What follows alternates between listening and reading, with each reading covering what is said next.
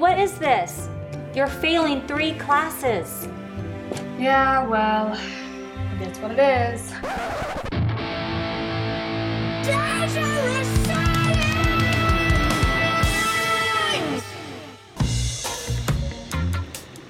Oh man.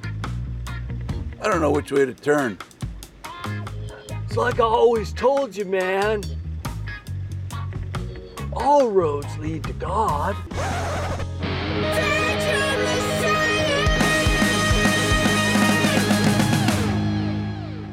Far out, man.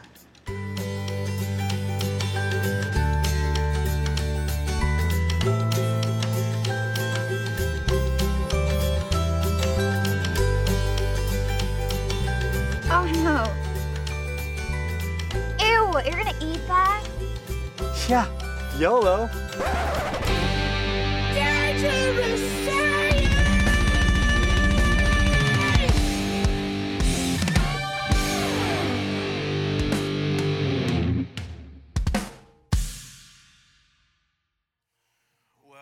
Guys know, at this point, our uh, chapel next door and our venue across campus, and then our uh, Cactus campus, as well as those watching online, join us for our time in the Word. And, you know, before we uh, dive into that, I want to uh, make a very personal pastoral comment to uh, all of you. And it's, you know, when it was announced earlier that our bylaw changes passed, you know, if you're visiting here today, you know, you would think, okay, well, that, that is worthy of an anemic applause, but, you know, you kind of blow by that one. But, but I, I want to just underline uh, the health of Scottsdale Bible Church and how absolutely significant it is that uh, you all approved some rather substantive changes to our bylaws. I've been doing this for over 30 years, and churches, when you try to change the governing documents, some people see it on par to changing the Bible itself. And we all know that's not true, but they take it very seriously, as we should take it seriously. And yet, what was not announced, at least here at Shea in the worship center, is that you all approved the passing of our bylaws. You ready for this? Uh, by about a 97% approval last weekend. And that's amazing. It really is. Yes, that is worthy of an anemic applause. I agree. I, I want to read you a, a, email I got from the chairman of our board, Jeff Goebel, that just kind of underlines this. He says, you know, this is an unprecedented outcome. Absolutely no one would pre- predicted that we would see approval rates over 97%. The Lord chose to bless our church in a, in a powerful way.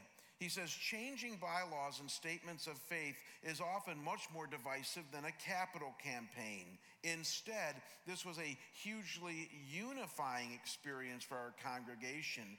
Be sure to thank them for their support and godliness. And we are now in a much better place and equipped to face the current trends in our culture. And he's right. Uh, the changes we made, are, as we explained to you, are primarily designed to help us address the strength of membership for our church, how we, how we function as members, so that we can deal more thoroughly and even lovingly with all the, the stuff going on in culture around us. And then we made some modest changes to our statement of faith, nothing to anything critical, but they were needed changes. And, and again, you all did so, and I, and I just want to thank you as your pastor because this means a lot to me. You did so without drama, and you did so uh, without getting all upset, even if you didn't agree with them. And uh, I just thank you for that because that shows maturity, and I think it shows a lot of who we are now in the year 2018 as Scottsdale Bible Church, and I believe that God is pleased with that. So, way to go. Now, it's getting a little bit thinner in this room. I don't know about the other venues.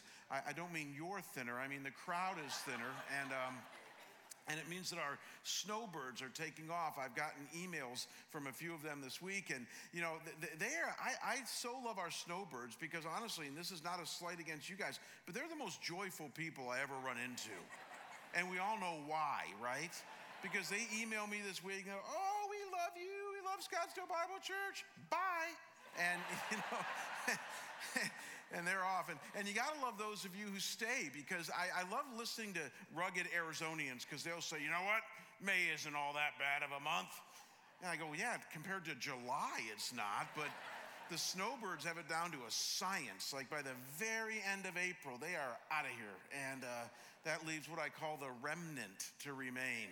And we try to save some of our great teaching for you guys and to uh, treat you to a, a, good church experience here in the summer months. So I, I think you will be very glad with that. So let's bow and pray, and we're going to dive into God's word.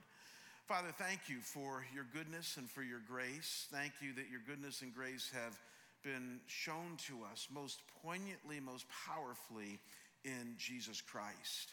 And God, Jesus is our Savior, He's our Lord, He's our friend, and we're going to learn from Him today uh, how to live our lives more deeply and richly, both in Him, for Him, and through Him. So I pray, God, that as we do that, that you would give us wisdom, as Jesus said, ears to hear and eyes to see. And that, Lord, there not be one of us here or chapel, venue, cactus, or online that, that walks away from this time uh, not slightly changed, if not more so, from being in your word. And I pray this in Jesus' name, and we say together, Amen.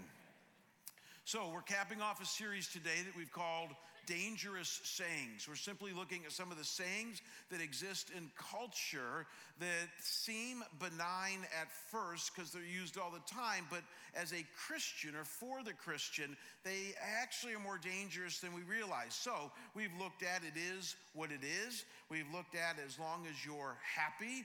We've looked at all roads lead to God.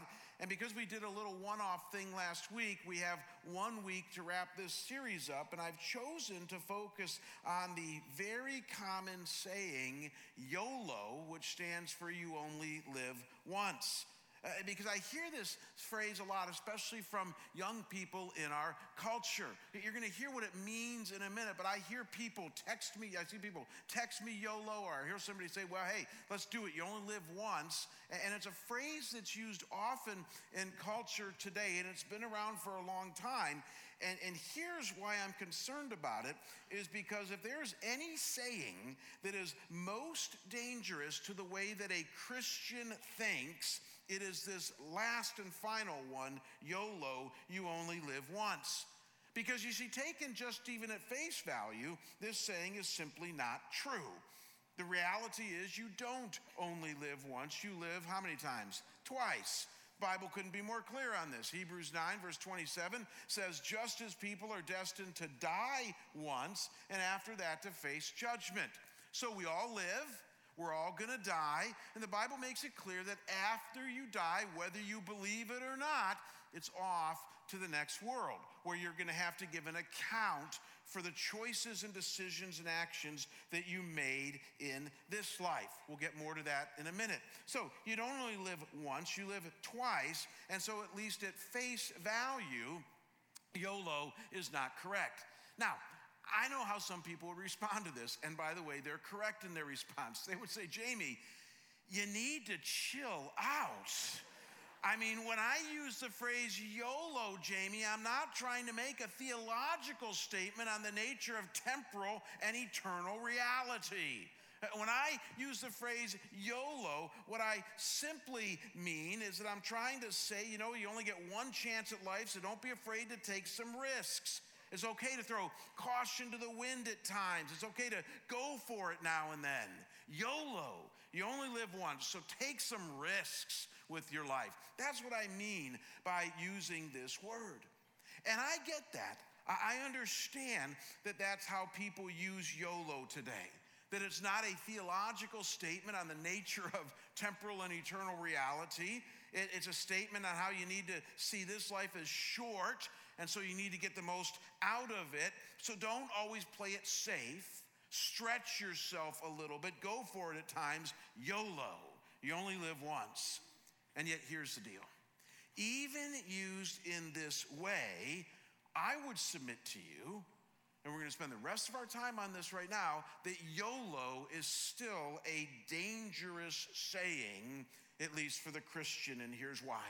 Because it tempts you and me to make decisions to make choices this side of heaven, even sometimes big decisions. Now, watch this based only on this life. And God, as we're going to see today, wants better for you and me. He does not want us to make our decisions, small or big, on YOLO, you only live once. He wants us to broaden our perspective, to enrich our palate, to have something a lot more on our spiritual taste buds than just this life. And yet, even though some of you don't go around saying YOLO, one of the greatest fears I have for you is that you make a lot of your decisions based only on this life and the mindset that you only live once. Here's how I know it. Here's some scenarios that I'm confronted with almost every week in the lives of many of us. Got a nice job offer in another state that involves moving your family away from the valley here? YOLO would say, take it.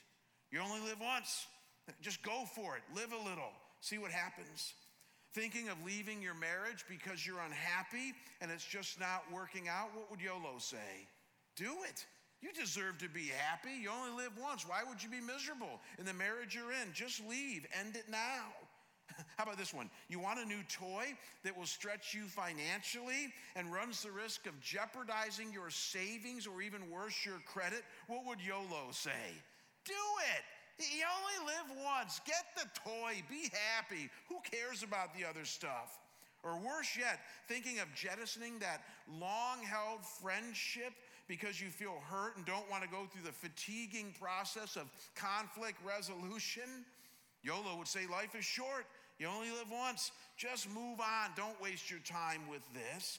And there's so many more scenarios that I see Christians deal with each and every day. And the question that you and I need to wrestle with right now, and it's the main question I want you to wrestle with today, is could it be that God wants you and me to think differently and process differently all the things going on around us, like these scenarios. Could it be that YOLO is not the best way for the Christian to process the world around him or her? And I think we're starting to see the answer to that. I want to show you what I mean. And to do this, I want us to turn to a very important passage in the New Testament. It's in the book of First Corinthians, specifically chapter 3, verses 10 through 15. It's a passage that you might have heard before, but many, many Christians are not aware of what this passage is saying and how important it is to our daily lives. And before I read it for you, I want to fill you in about the church in Corinth 2,000 years ago. And all you really need to know for our purposes today, and I'm not making this up, is that this was a church that overdosed on YOLO. They did. This was a church that wanted to get the most out of this life. You see, the Corinthians, we know from reading both the letters that Paul wrote to the Corinthians, wanted all the greatest experiences in this life. They wanted all the great worship experiences. That's why they were into healings, miracles, tongues, interpretations, words of knowledge, because they wanted that next zip from God in worship. They wanted the best sexual and relational experiences. That's why Paul will write to them about these. Uh, money, adventure, power. The Corinthians were into all of this. It was a thriving Greek city 2,000 years ago. And they wanted to live this life to the tilt. And they were focused on getting the most out of this life. Watch this now. And that was their perspective. As Fleming Rutledge says in her most recent book, in talking about the Corinthians, she says the Corinthians seem to have little understanding of the not yet aspect of Christian life. They want only the now. I know it's hard for you to picture a Christian that would want everything now, but just go with me on that. The Corinthians were like that, not too dissimilar to many Americans today. And here's my point before we read the passage there's nothing wrong with wanting to get the most out of this life. Obviously, a lot of us want that. The only problem is this. For the Corinthians, this life only now mindset, you ready for this? Led to a boatload of sinful decisions. In all the things that I mentioned earlier, in their worship, led to sinful decisions. In their relationships and marriages, led to sinful decisions in their money, in their sexual experiences, in their power, in every aspect of their life. Paul's writing to the Corinthians about all the bonehead decisions that they have made when it comes to even being Christians, what he calls saints as he addresses them. And, there is such a mess in their lives, and almost all of it can be traced back to this idea of YOLO, their mindset that, hey, you only live once, so let's get the most out of life now. And Paul wants to change that kind of thinking. And, and so let's read chapter 3, verses 10 through 15, and, and see what he says to them, and by extension, you and I. Follow along as I read. This is rich stuff. He says, According to the grace of God which was given to me, like a wise master builder, I laid a foundation, and another is building on it. But each man must be careful how he builds on it. For no man can lay a foundation other than the one which is laid, which is Jesus Christ. Now, if any man builds on the foundation with gold, silver, precious stones, wood, hay, straw, each man's work will become evident. For the day will show it, because it is to be revealed with fire, and the fire itself will test the quality of each man's work. If any man's work which he has built on it remains, he will receive a reward. If any man's work is burned up, he will suffer loss, but he himself will be saved, yet so as through fire. Now, this passage initially seems rather complex. That's why you could hear a pin drop in this room right now. Because some of you are going, What? And really, it's not as complex as it looks at face value. This is actually a very simple word picture giving us an analogy between our spiritual lives and something physical here on earth. And we're to make a connection between the two to get Paul's point. And what he's basically saying is that your life, this side of heaven, is like building a beautiful structure. He uses that word building a couple times. And he says, Your life is like a building that you build throughout your life, compiled of all of your actions, decisions, thoughts, feelings, choices, even your character. So every moment of every day, you're not static, you're dynamic in the decisions and thoughts and feelings and interactions. You're, you're building a structure inside your soul that, that defines who you are by how you live life this side of heaven. And yet, in order to build a structure, especially a good structure, Paul tells us that we need a solid foundation, and he's very clear on what that foundation should be. Look again at verse 11. He says, For no man can lay a foundation other than the one which is laid, which is Jesus Christ. Man, this is good stuff. He's essentially saying, as you build the structure of your life, make sure it's built on a solid foundation, and hint, hint, that foundation should be faith and trust in Jesus Christ. Why? Because he's your forgiver, he's your friend, he's your savior, he's your Lord. He's the one who came for you. He's the one whom your life is to surround around. And if you make him the foundation of your life, faith and trust in him, then what you build, as even Jesus said, isn't going to be on sand, but it's going to be on the rock. And that's why faith in Christ is so important. But then, once the foundation is laid, Paul goes on to talk about the actual structure you build with your thoughts and choices, decisions, and actions. And he talks about what you need to build and how you should build it. And this is where it heats up. Because when you look closely, you will notice that he gives us two options on how we should build. He says you can build using wood, hay, and straw, or you can build using gold, silver, and precious stones.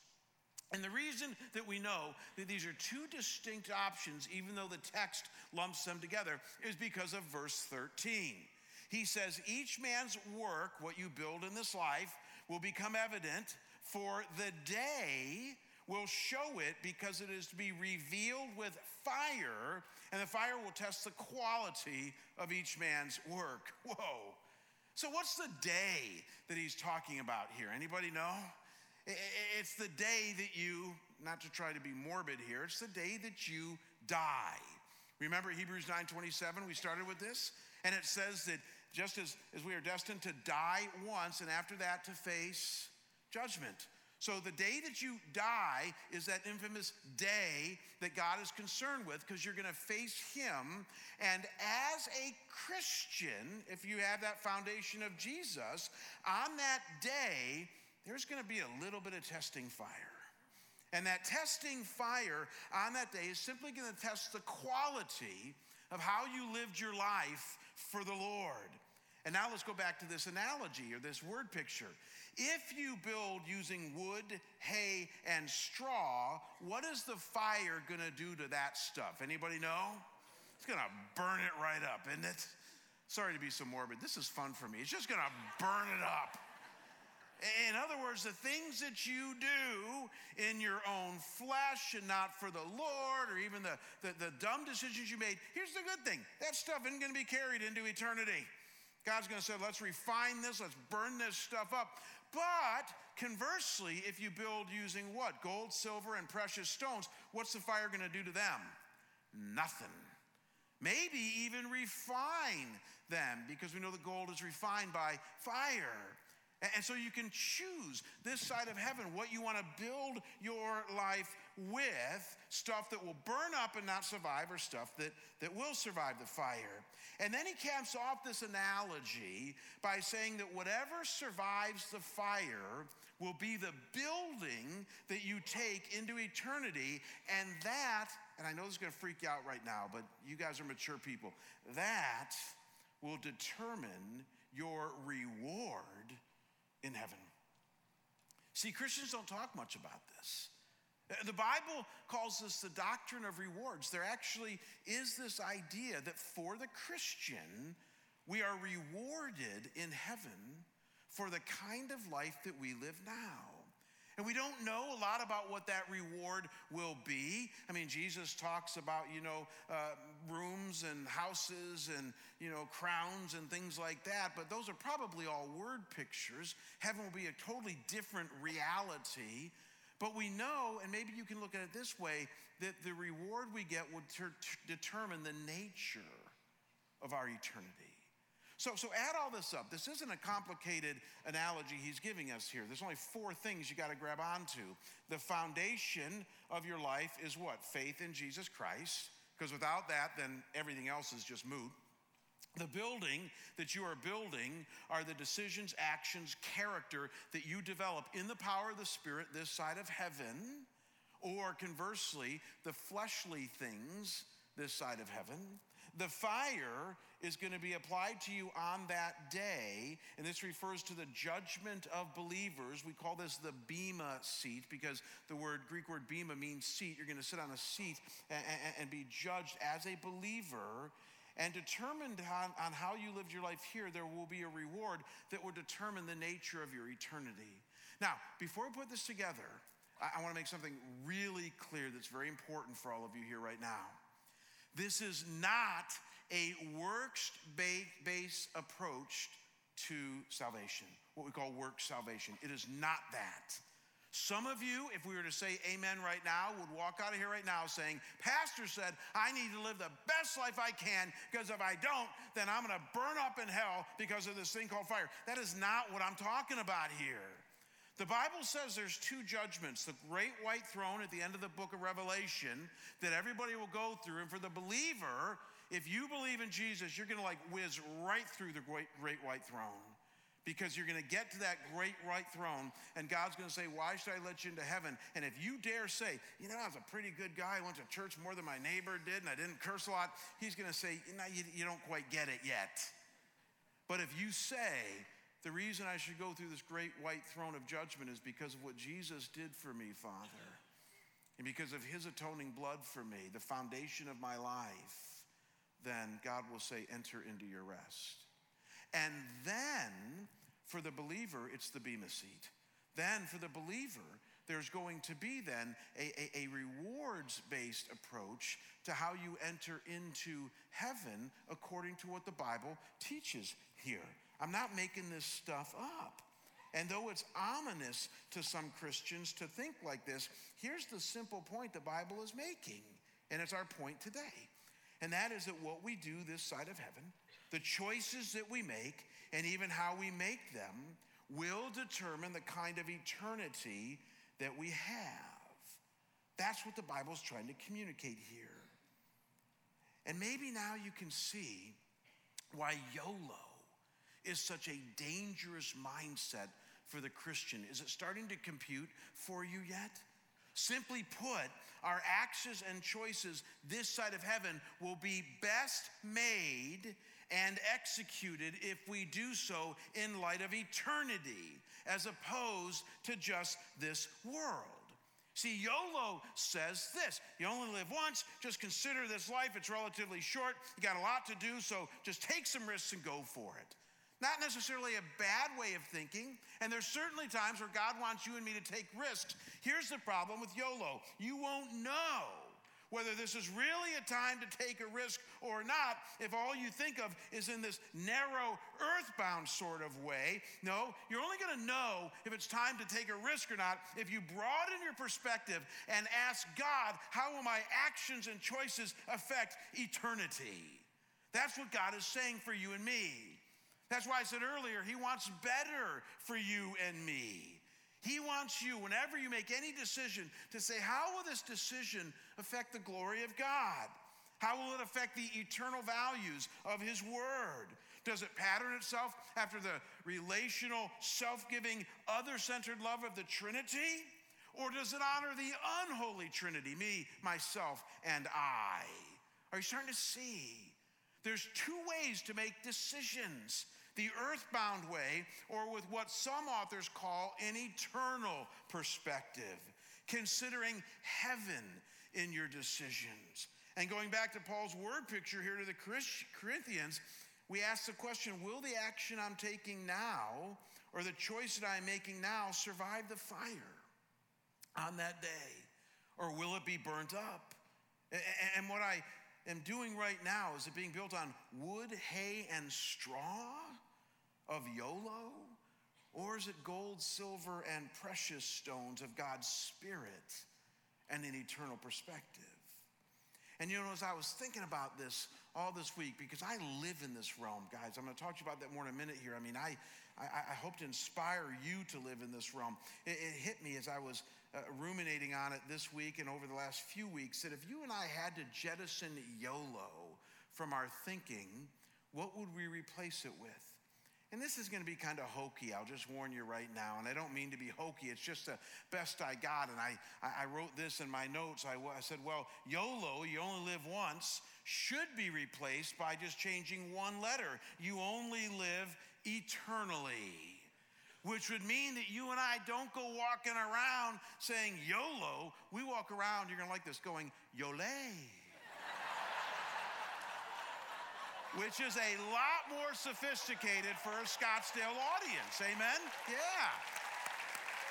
Now, in all seriousness, do not go to work tomorrow and go yole, because they think you're weird enough as it is. But I would encourage you, in all seriousness, to just adjust your thinking here. And when you're tempted to make a decision, big or small, when you're tempted to think, well, man, I got to take a risk here, I got to go for it, you only live once, just alter it a little bit. Say, no, I, I only live for eternity. Don't you love that? I only live for eternity. And I, and I wonder what eternity would say about this decision.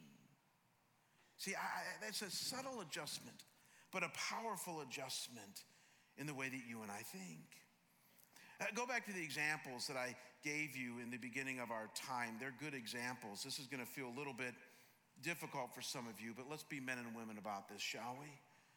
You got a nice job offer uh, from another state that involves relocating your entire family, a common scenario. YOLO would say, well, hey, if it gives you more money and a little bit more promotion, then just do it. You only live once. Uh, you only live eternally might prompt you to think this way well, yeah, God wants me to provide for my family because the Bible says that, but He also says that I need to honor and cherish my spouse and to not exasperate my children. So I wonder how that might play into this.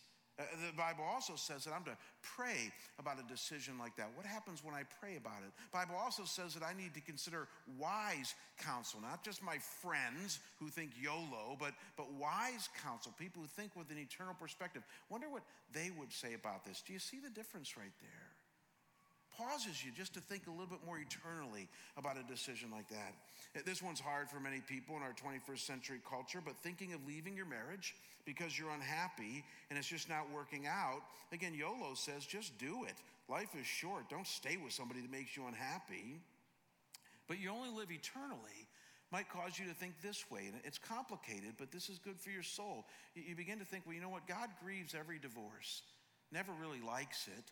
Doesn't mean that there's not reason for it at times. I mean, if there is adultery or abandonment or certainly forms of abuse, then, then there might be a reason for me uh, to call it quits. But, but, but, but if those things aren't in play here, I wonder what perseverance would look like. I wonder what would happen if I asked God to honor his promise in the Psalms where he says, I am a husband to the husbandless a father to the fatherless and ask him to be my all in all. I, wonder if God would come through like that for me.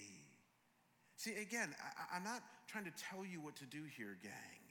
But too many of us think only in this earthbound, here and now, what's good for me mindset. God wants to expand your mindset into eternity. This one's easy. I'm going to hit you right between the eyes on this one. Want that new toy that will stretch you financially and runs the risk of jeopardizing your savings and or your credit? YOLO says, just go for it. You know what eternal thinking says? No. Credit is bad. Cash is king. Savings is even better. You ever heard of deferred pleasure? Be a man, be a woman, and don't do it until you have the resources to do it. And even then, be very careful with how you spend your money. Don't you love that one? That was even more anemic than the bylaws. I like it. I like it. How about this one? Thinking of jettisoning that long held friendship because you feel hurt and don't want to go through the fatiguing process of conflict resolution. Again, YOLO would say, life is short, you only live once, don't haggle with that one, don't hang around people like that. Here's the problem uh, eternal thinking will say this. Now, you're going to laugh at this one.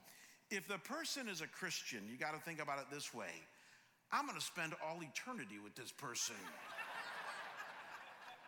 So why don't I practice now getting along with them?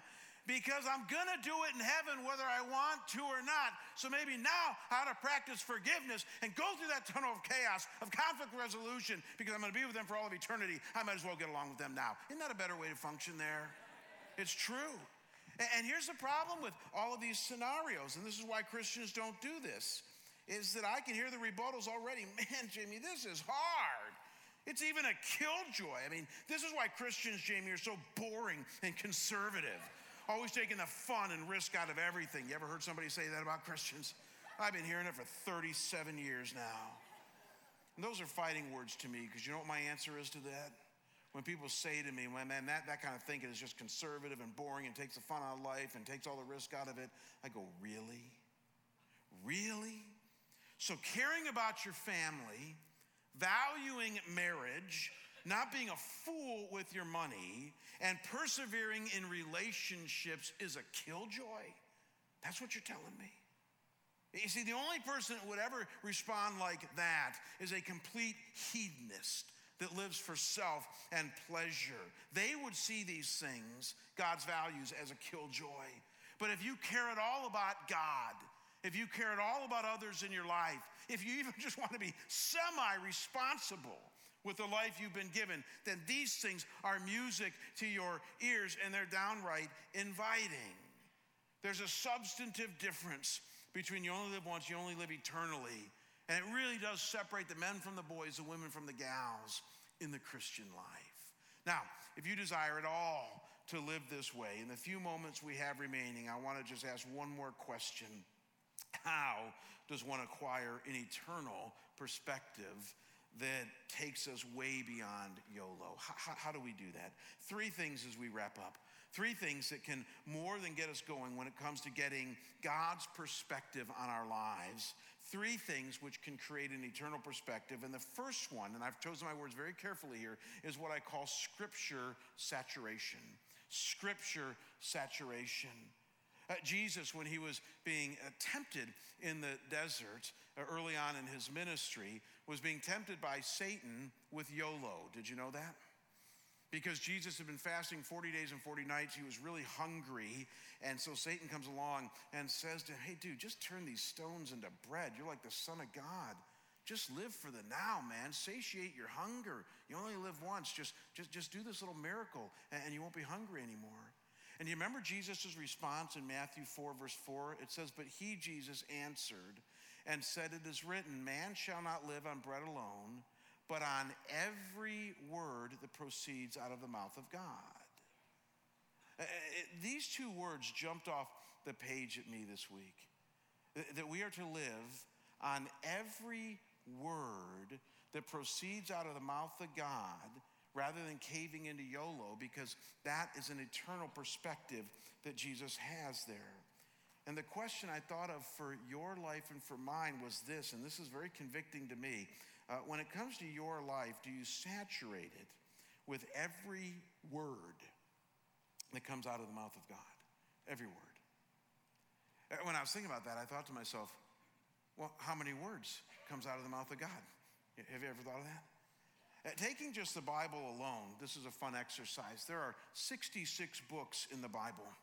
There are 1,189 chapters in these 66 books of the Bible. These chapters have 31,102 individual verses in the Bible. And all told, you ready for this? There are over 783,000 words in the Bible. If you care to go even further, there's 3.1 million letters and numbers in the Bible. But let's not go that far. Just focus on the words for right now.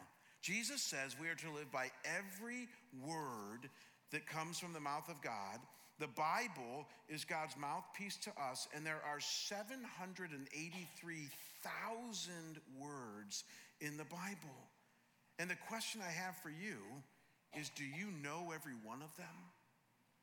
Do you saturate your life with every one of them?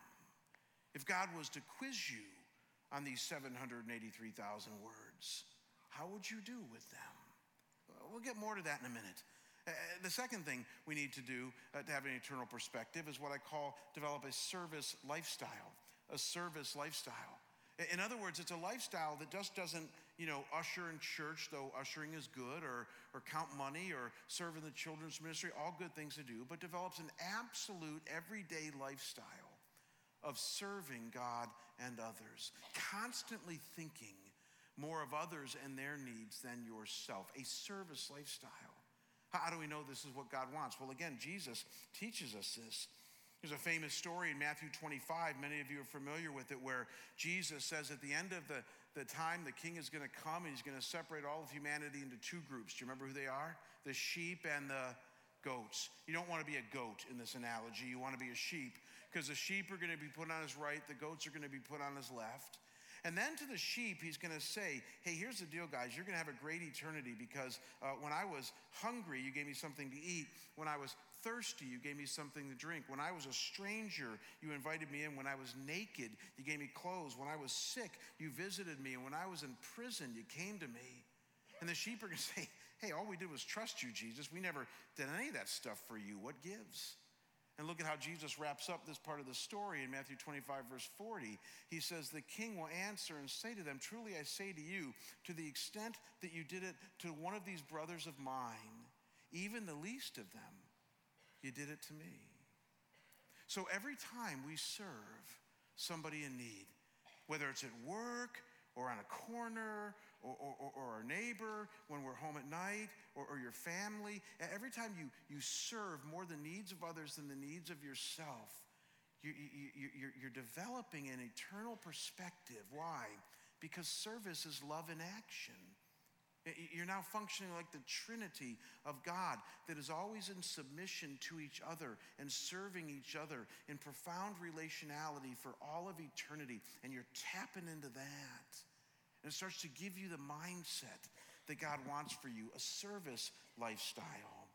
So you got scripture saturation, a service lifestyle, and then a third and final thing that will push you down the road to eternal thinking. And I've saved the best for last, and this one is the most potent and the most difficult. It's what I call God obsession.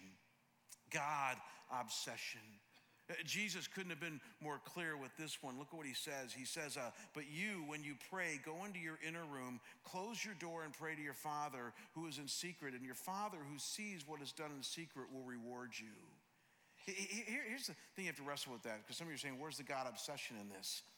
Uh, uh, most people don't understand this passage because in first century homes, uh, most of them didn't have inner rooms, they had just one room. And if they did have an inner room, they wouldn't have had a door. So we know at the very most that what Jesus is giving here is another one of his famous word pictures, an analogy, because the Bible says that we're to pray continually.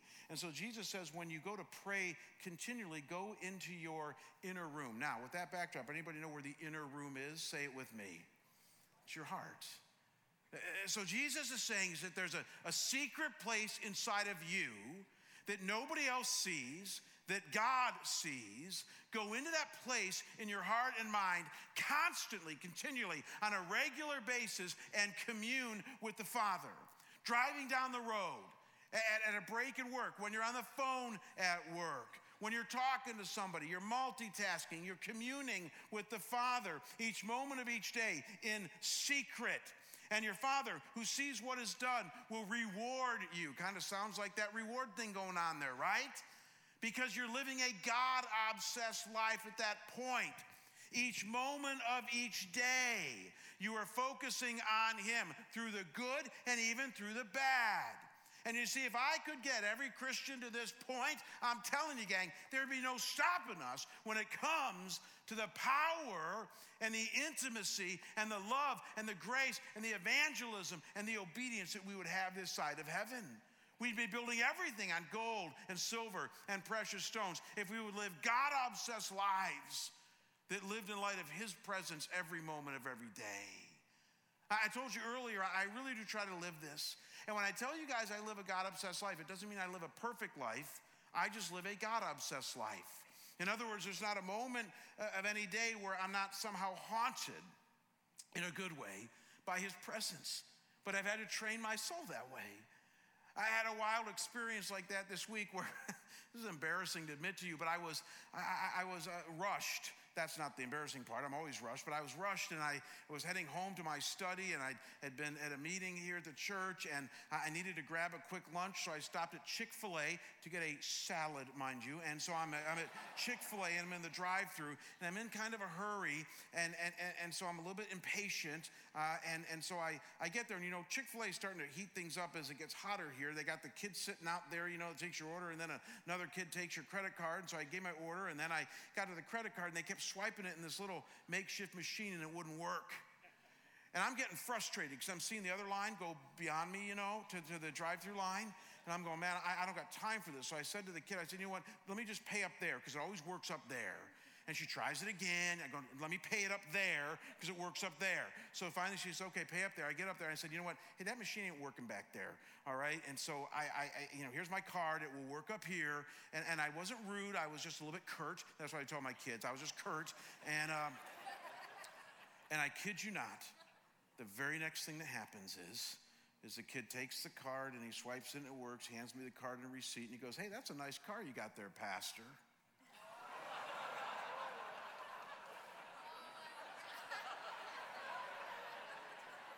Oh, the kid goes to our church.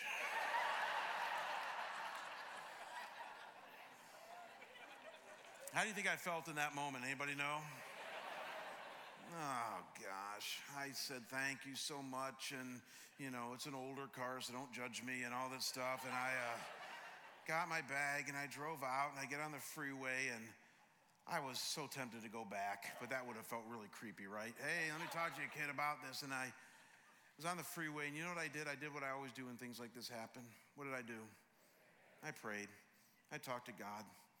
And I talked to God in slang. Do you guys talk to God in slang? I don't use King James prayers at those times. I, I just said, God, I'm such an idiot. I'm 54 years old. I've been a Christian for 37 years. You'd think I would know better. God, slow me down. I'm sorry I did that. I'm sorry I'm impatient. Slow me down. Prepare me to be more fully in your presence. And by the time I got home, it's about a 10 minute drive. I was feeling more calm, more centered. Here's my point if I didn't have a God obsessed life, if I didn't care about God and His presence with me all the time, would I have done that? Some people don't care about things like that at all. It's a small issue, right? You got a little snippy with the Chick fil A guy. Well, guess what? Those things matter. Someday, I'm not trying to read too much into this, that interaction is going to appear at the day, and the fire is going to test it. Here's the cool thing that actually might survive the fire because of how I responded. Who knows? But God obsession is key. Um, uh, give me one more chart here. Uh, here's the problem with these three things I'm sharing with you right now. We're out of time here, so I'm just going to give this to you kind of fast track. Uh, you know, the problem with scripture saturation, service lifestyle, and God obsession is that this is not the way most Christians live. The way most Christians live is that they live in the realm of scripture sampling, service light, and God observance. And I don't mean to make you feel judged or anything, I really don't. But I've been doing this a long time, and I love you guys deeply. But the vast majority of Christians have no idea the 783,000 words the Bible gives us. You'd be lucky to know 100 of them. And that's scripture sampling. And you wonder why you don't think eternally. Uh, the average Christian does service light. They're proud of the fact that they got a nice little service position at church. They carve out one or two hours and then they, you know, watch four hours of sitcoms every night of the week and all that. And we wonder why we don't think eternally. You don't have a service lifestyle. You're living on service light. And this is the most concerning for me. We really don't have God obsession in our life. We live God observance, don't we? But we come and do our thing. We sit in church for an hour and think, man, that was a really good sermon. I kind of liked it. I laughed, you know, and he told a couple stories, and I kind of feel a little bit better about my life, you know, a little bit convicted. And, and, and you know, I wonder what I'm going to do this afternoon. Well, here's what you need to do this afternoon. You ready for this? Be obsessed with God in your life. He loves you. He's with you each moment of each day, and He does not need nor want your observance. He needs your very life and He wants your very life. He wants you all in because He loves you that much. And again, as I said earlier, if Christians could just get here, man, we'd start to think eternally in a way that would just blow everything else out of the water. We're going to go to the communion table now, and we're going to celebrate the eternity that we're going to share because of what Jesus has done for us. So, as we prepare to launch the other campuses and venues to their time of communion, and as Pastor Neil comes up to lead us in communion here, would you bow with me and let's pray? Father God, thank you, thank you, thank you that your word speaks so relevantly to every aspect of our life. Lord, even the sayings that we use are not off limits to the teachings of Jesus and the apostles. I pray, God, that as we process these things for our own lives, my simple prayer, God, is that you would you would save us from earthbound fleshly thinking and propel us into the realm of eternal thinking. May we be scripture saturated, service lifestyle, God obsessed people who fight the battle well. And I pray this in Jesus' name.